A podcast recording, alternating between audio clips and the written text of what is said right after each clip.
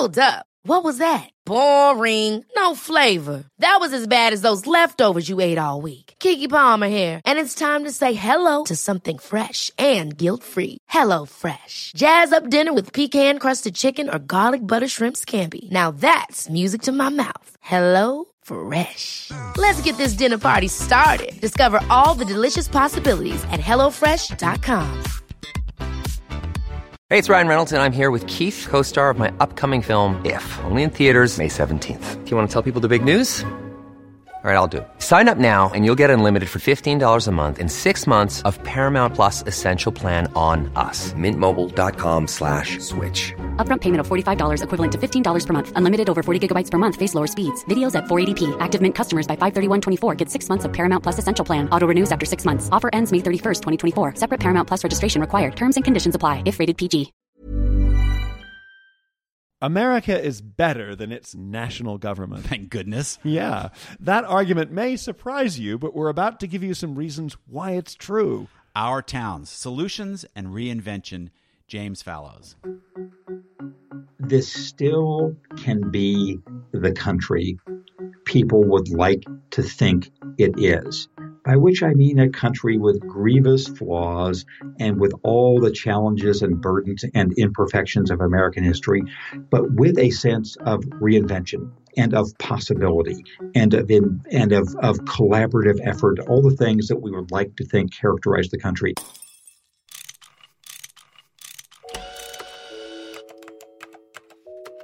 Our show is about fixes. Yeah, how to make the world a better place. How, do we fix it? How do we fix it?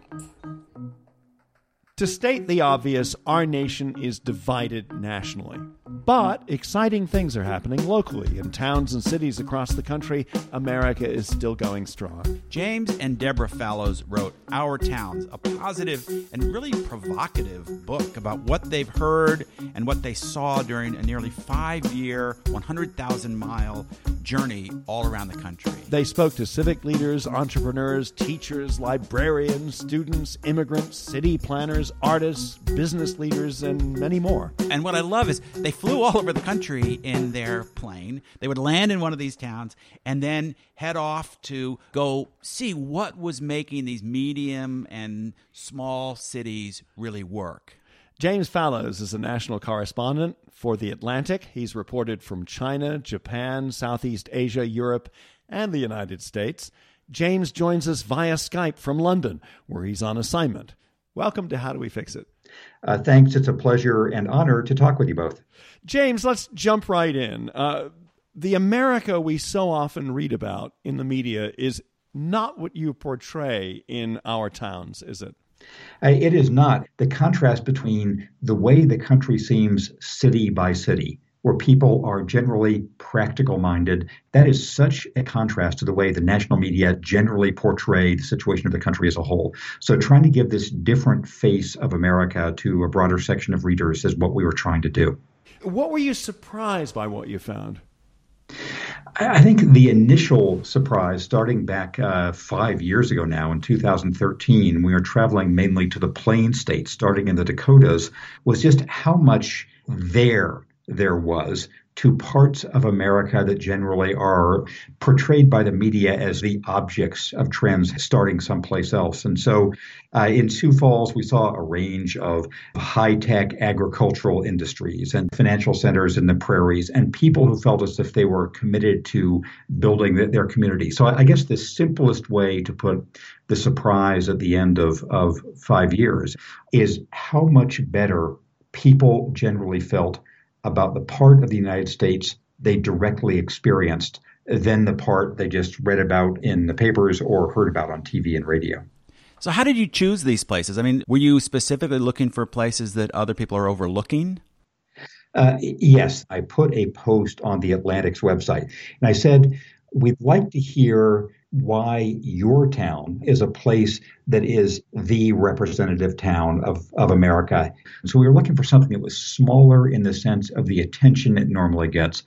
And that it had some kind of problem a factory closing down, a drought, a fire, a political upheaval, whatever, and where the response to that problem would tell us something about the nature of American resilience in this era.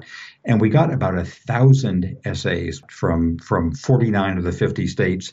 And over the next couple of years, we have sort of started working through a list, looking for representation by parts of the country and by size and by the degree of difficulty they were facing. You know, towns as hard pressed as San Bernardino in California, or ones as relatively uh, successful right now as Greenville, South Carolina. You also did something pretty unusual. You flew everywhere. What informed this decision to jump in your airplane rather than buy an RV? well, the, the main reason was we we had a little propeller airplane as opposed to an RV, and by flying it around the country over the course of many years, we learned a couple of things about the the virtue of that kind of travel. There's a kind of logic to the American landscape that you see from low altitude aviation that you can't see from the ground in, in a car, which is seeing how the rivers and the hills and the valleys and everything else fits together and explaining why places are where they are. Well, give us an example of that, that thought. Uh, one is the little town of Eastport, Maine, which is the smallest place we went. It's only fewer than 2,000 people there, and the most remote. It's the very farthest northeast town in, in, in Maine before you get to the Canadian border. But as you fly up the coast of Maine, uh, you can, at low altitude, you can see sort of the economic landscape change beneath you. It's all beautiful, but around Portland and southern Maine, you can see the sailboats out in the harbors and you can see these very fancy resort houses. And as you keep going further north, you can see the forest coming down further towards the seacoast. You, you can see the houses getting smaller. You can see some mobile homes. You can see pickup trucks. And then as you uh, approach Eastport, Maine, 30 or 40 miles in the distance, you can see that it's positioned right at a strategic place where the Bay of Fundy comes through there. Of course, the strongest tidal currents in the world, and there's been all sorts of fishing consequences of that. It's a natural harbor, which during the days of the uh, the late 1800s and early 1900s made it a huge fishery port. And there's just kind of a place where it is nestled on the coastline. And if you're going to build a settlement there, that is where it would would be. And that that's the that's the first example. How about how about the second? okay, the, the second would be um, I grew up in Southern California, so I didn't know about the logic of the East Coast geography until really I was flying around here. And I remember reading in history books about the fall line, which was so important in the early industrialization of the United States, where the, the waters, the rivers would come out of the Appalachian Mountains going towards the Atlantic coast. And there were all these waterfalls. And that's where people built mills in the 1700s and 1800s. And that's where the first industries sprouted up from, from Massachusetts all the way down to South Carolina and Georgia.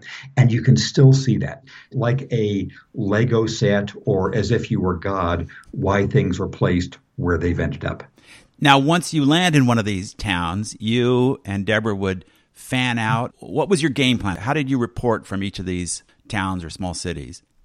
Usually, the ones that we wrote about at some length in the book, we ended up spending usually about two weeks in, and usually in two one week visits. And the first day or so, Deb and I would look for a place to stay, get a ride into town from the small airport. We'd try to meet the newspaper editor early on and the mayor and the librarian and the head of the school system and people we'd studied up on and gotten in touch with. And we'd ask each of them, what's the story of the town? What's going on here for better and for worse? What do people really care about here? And the other thing we'd ask them is, who makes things go here? Who should we talk with to try to get a, a picture of the town? And the answers really varied in that to that latter question.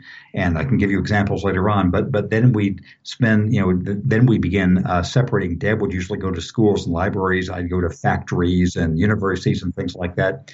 At the end of each day, we'd compare our notes, start typing up the interviews, and, and mainly just in a sense of amazement of about what we'd seen we had no idea of before.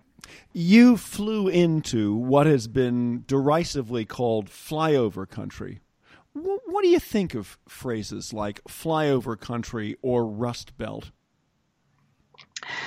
I, I think that that they're interesting in their kind of casual derogatory quality. The Rust Belt, of course, describes something real, where you have the factories from the, the, late 1800s and through mid 20th century that largely now are in decline, just because giant factories don't have the same role in the U.S. or any place.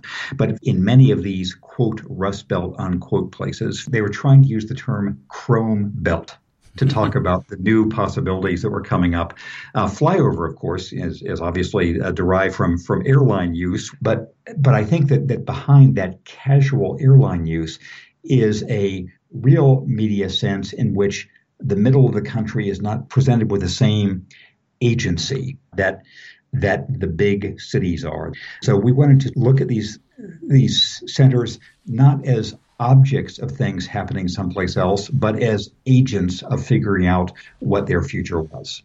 Now, one of the towns that you visited was Greenville, South Carolina. It's a deeply conservative place, and a city was facing some of these challenges. They lost their textile industry in the 90s, but you found something exciting going on there. 25 or 30 years ago, that is within the lifespan of most Americans now, most of the economy there was textiles. And with the coming of shifts in world trade, with NAFTA, with the WTO, with the emergence of China, the textile industry just went away. And so you had something that was the main industry going to essentially zero of the economy within within one generation. And the way that Greenville essentially saw this coming and began planning for it 25 or 30 years ago should be instructive for every place else. They worked with the state government and the federal government to try to apply their manufacturing skills to a different sort of industry. And now they have a big um, BMW plant there that exports to all around the world. They have a big GE plant that makes advanced turbines and things like that, a Michelin tire uh, factory. And so it's a big manufacturing center now with advanced tech. The other thing they did was their downtown. Long ago, it had been one of the classic American downtowns. Then, through the 1950s and 1960s, it had the same devastation from sprawl that so many American downtowns have.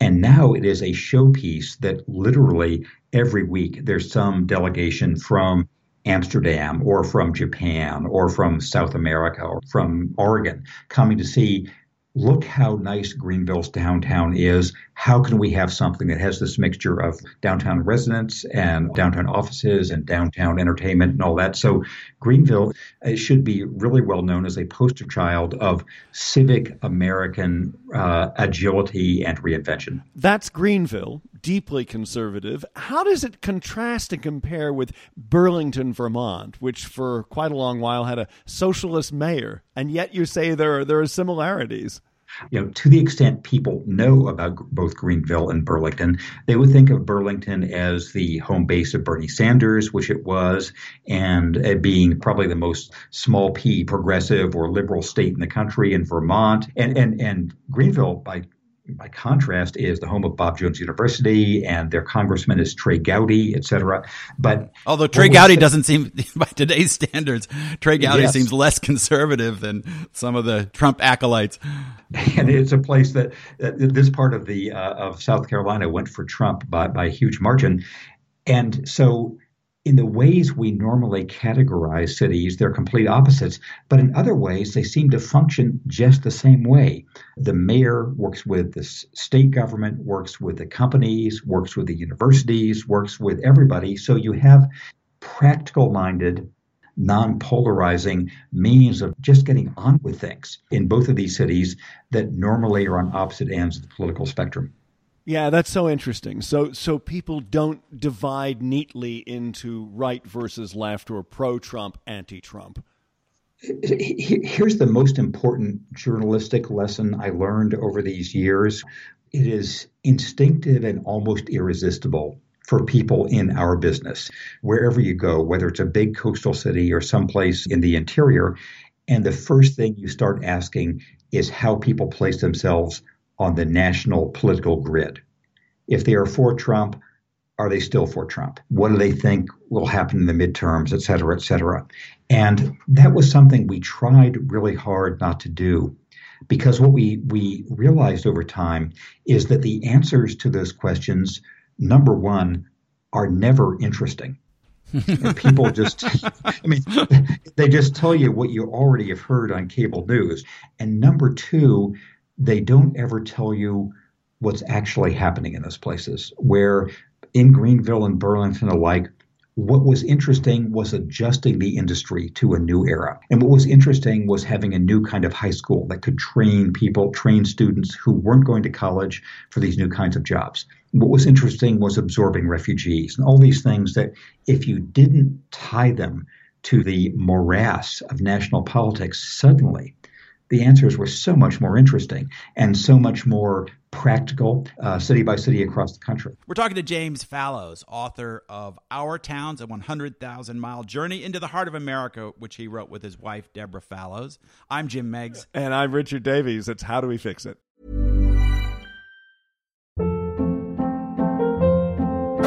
Hold up. What was that? Boring. No flavor. That was as bad as those leftovers you ate all week. Keke Palmer here, and it's time to say hello to something fresh and guilt-free. Hello Fresh. Jazz up dinner with pecan-crusted chicken or garlic butter shrimp scampi. Now that's music to my mouth. Hello Fresh. Let's get this dinner party started. Discover all the delicious possibilities at hellofresh.com. Hey, it's Ryan Reynolds, and I'm here with Keith, co star of my upcoming film, If, only in theaters, May 17th. Do you want to tell people the big news?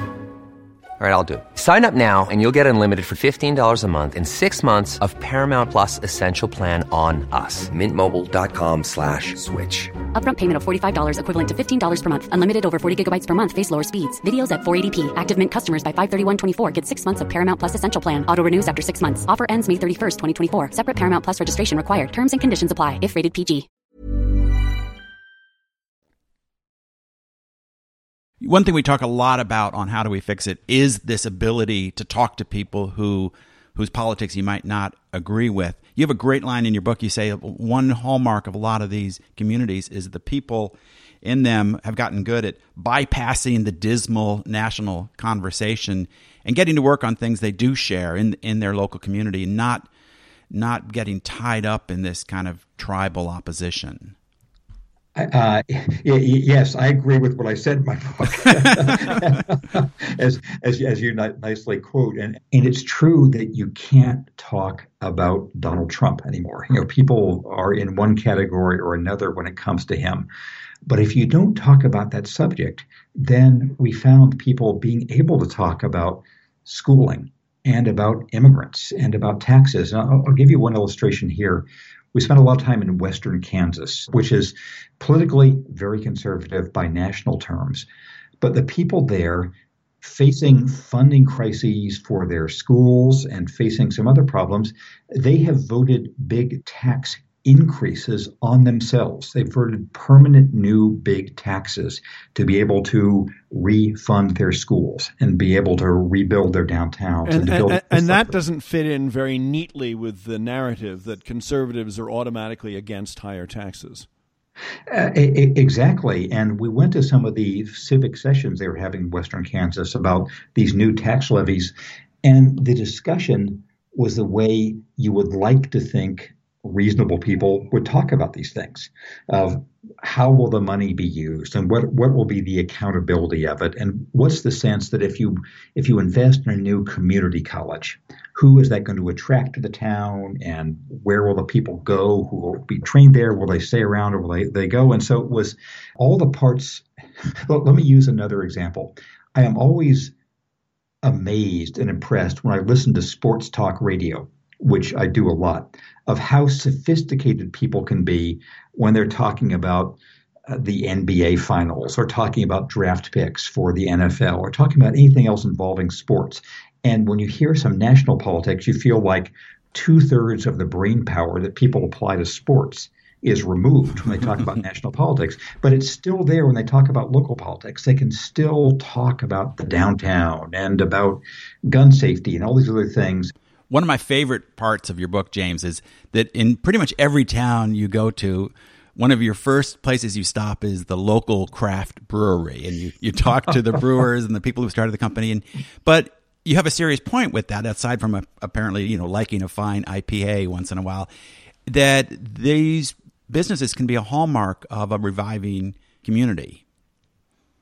Uh, yes, I always love it when there's a craft brewery near an airport. You just have to do these things in the right order. You know, first landing the plane, then then going to, to the brew pub. But it's become a real economic thing, both in terms of of scale, there's a couple hundred thousand jobs, which are, are reasonable jobs in a, in a fast growing category in the craft brewing industry. It also is restoring one fascinating part of the American economic landscape. It's, it's been a profoundly local industry, and in many, many towns, it's been the, the vector for rehabilitating parts of downtowns because craft breweries can go someplace where the real estate is cheap. They attract a crowd through the day and the evening, and then other industries follow. So, craft brew is good. How did people react when you landed or when you first visited? So, you know, America is a big, complex place. There's a whole range of people here, but on balance, we found people most places, most of them were surprisingly willing to talk with us. We tried to be very respectful, saying, we're here for the Atlantic magazine, which is America's oldest magazine, but we're really here trying to understand what we don't know about the real story of Charleston, West Virginia, or the real story of Fresno, California, or the real story of Sioux Falls, South Dakota. So by trying to be to be humble and curious, we found most people, most places, impressively uh, generous and nice. I want to talk about immigrants and how the most successful communities often integrate immigrants into the mainstream community. Did you see a lot of examples of that? Because there's a very disturbing debate going on in Washington about limiting immigrants and saying we don't want any more immigrants, which is the, the populist wing of the Republican Party talking more and more about that. I think there was there was no single issue in which the contrast between national rhetoric and local realities was more dramatic than when it came to immigration by which I mean there was an almost perfect reverse correlation uh, between um, presence of immigrants and worry about immigrants. The more immigrants that were there, the less anxious anybody uh, felt about it. And just to give you a couple of illustrations, Western Kansas is now many of the cities there are majority Latino communities, and that's historically because the, the beef packing industry industry has moved there. There's been a lot of uh, Mexican and other Latin American workers have moved there, and when we talked to the white people in Dodge City and Garden City, both what we heard from them is this is our future. You know, if we want our communities to have a future, it has to be this inclusive future because these are the people who are coming coming to our town. And it wasn't that they said that but also they were doing things. They were spending more money on their schools, even though the students there were largely non-white. They were finding ways to, to avoid immigration hassles. For some of the city officials were Latinos, including one who was famously there on a DACA waiver in, in Dodge City. So, so I think that, that that if you hadn't heard the national rhetoric of the last two or three years, you would think the process of immigration was going on the way it always has, which is to say, it's never been entirely problem free, but it is continued. And, and that's happening now, I think, also, especially in Rust Belt cities, where they feel as if this is their source of rejuvenation is to get people from someplace else to give their city some spark. And we saw that in Allentown, we saw it in Erie, we saw it through that northern industrial belt. Final question, James. Is America much more resilient across the country in its towns and cities than it is portrayed to be? uh, yes, it is. You'll be surprised to hear me say, and, and, and it, it's it is. This still can be the country people would like to think it is. By which I mean a country with grievous flaws and with all the challenges and burdens and imperfections of American history, but with a sense of reinvention and of possibility and of in, and of, of collaborative effort, all the things that we would like to think characterize the country. That part of America is still there. We just need to sort of peel off this obscuring layer of national dysfunction and allow the functional part of America to come back into view. Thank you, James Fallows. Hey, it's an honor to be with you.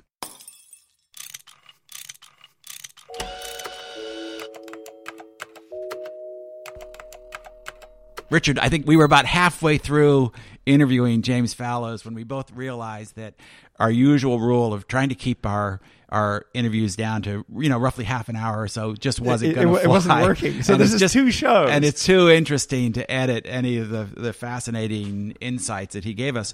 So we'll save the full wrap up for the second installment. yeah, of we'll this. we'll bore you with that at the end. Of yes, the second show nothing we're going to say can James be as interesting as what, what he says.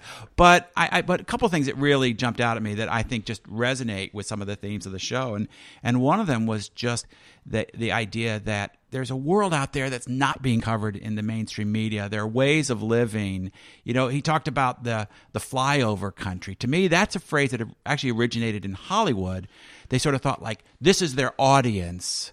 Not the people who make the movies, just the people who are the, the consumers of The, movies. the- who are passive. Yeah, passive. And he said that again Who- and again. Things happen to. Right, right. But in fact, they're agents of their own futures, and and and that those worlds that aren't San Francisco, New York, or L.A.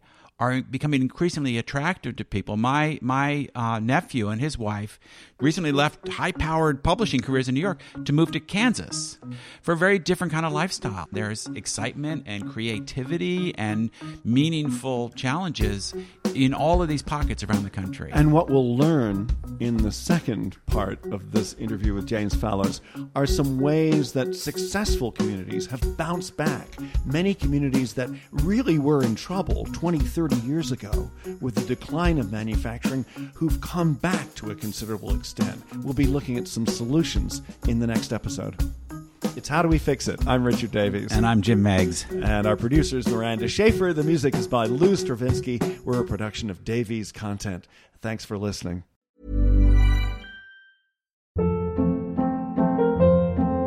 Hold up. What was that? Boring. No flavor. That was as bad as those leftovers you ate all week. Keke Palmer here, and it's time to say hello to something fresh and guilt-free. Hello Fresh. Jazz up dinner with pecan-crusted chicken or garlic butter shrimp scampi. Now that's music to my mouth. Hello Fresh. Let's get this dinner party started. Discover all the delicious possibilities at hellofresh.com. Traffic jams, tailgating, pileups. Ugh, the joys of driving. How could it get worse? The federal government wants to have a say in what you drive. That's right. The Biden administration's EPA is pushing mandates that would ban two out of every three vehicles on the road today. Don't let Washington become your backseat driver. Protect the freedom of driving your way. Visit EnergyCitizens.org. Paid for by the American Petroleum Institute.